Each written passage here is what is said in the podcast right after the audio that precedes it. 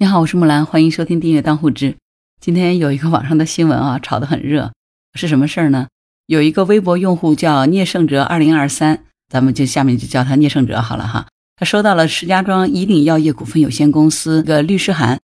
这为什么会收到律师函呢？就是因为二零二二年的十二月二十二号，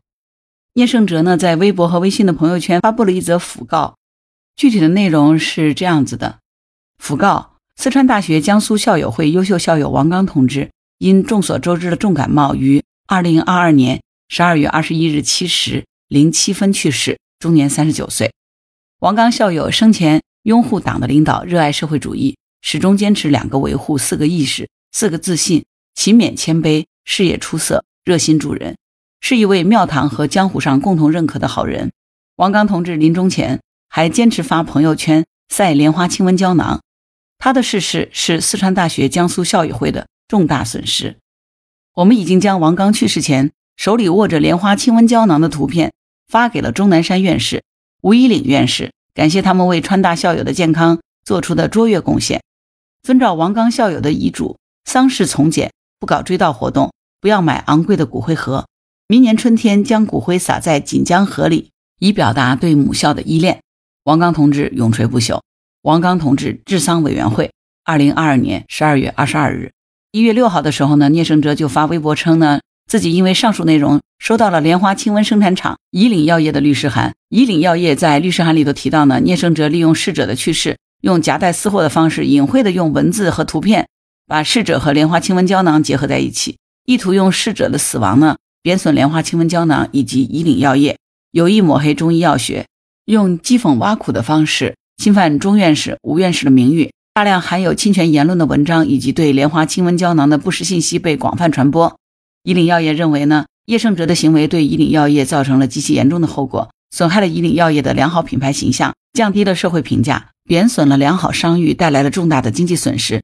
严重侵犯了合法权益，要求叶胜哲删除相关侵权言论，消除影响，并公开赔礼道歉，不少于九十日。根据媒体的报道显示呢，说后续是否真的起诉聂胜哲，受委托的律师表示呢，最终决定权取决于以岭药业。这个相关新闻报道的公开资料显示呢，聂胜哲是长江平民教育基金会的首任主席，中国陶行知研究会副会长，研究领域有机化学与材料科学、住宅学与建筑学、文艺理论与文化传媒。收到律师函以后呢，聂胜哲说，这个函对我的劝告、批评和要求，我有点不明白和不服。并表示在微博征求意见，以此来决定是否道歉。二零二三年一月六号九点四十一分，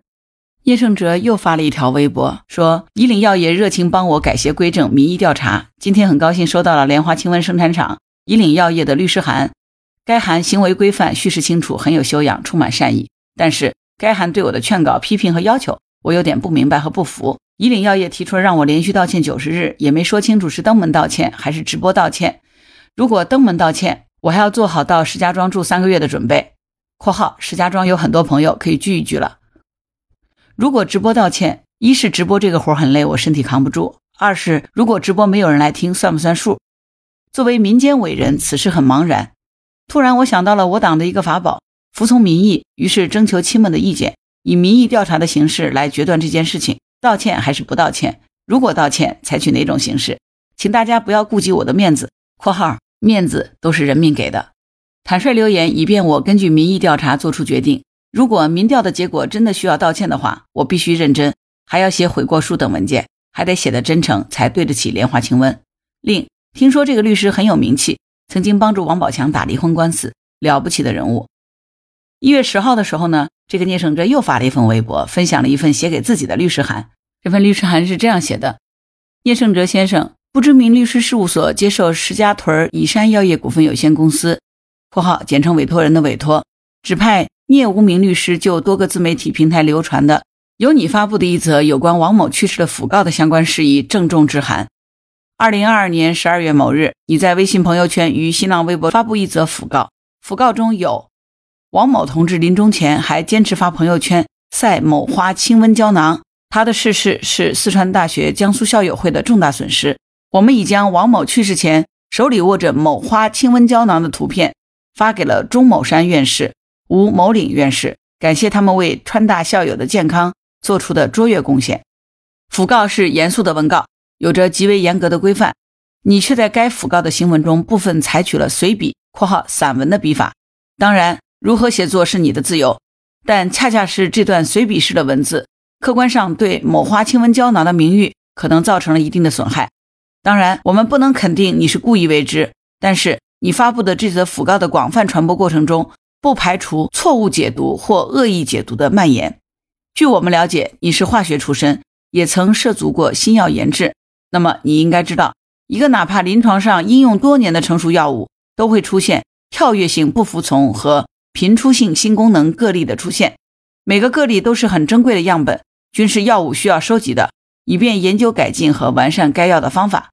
从我们收集的资料来看，你是一个关心民众生活和民族前途的人，那么你也一定会关心民族制药这个事关我国民生的事业。你一定不愿看到一种我国自主研发的药被误传反面案例而遭受到贬损。你曾经是制药业的专业人士，建议你进一步把王某去世前用药的相关细节与反应，用专业术语提供到以山药业股份有限公司研发中心，供分析研究使用。这样。也能彰显你对我国制药业的关心的民族大义。值得一提的是，此事件本不够发律师函的级别，但是由于联系你本人比较困难，我们只能以律师函的形式发出，请你知晓并谅解。至于你所发的此则讣告，你的善后处理，我们保持善意与积极的期待。特此致函，请查照不知名律师事务所，二零二三年一月五号。好，这件事儿听下来哈，来龙去脉大概听懂了，对吧？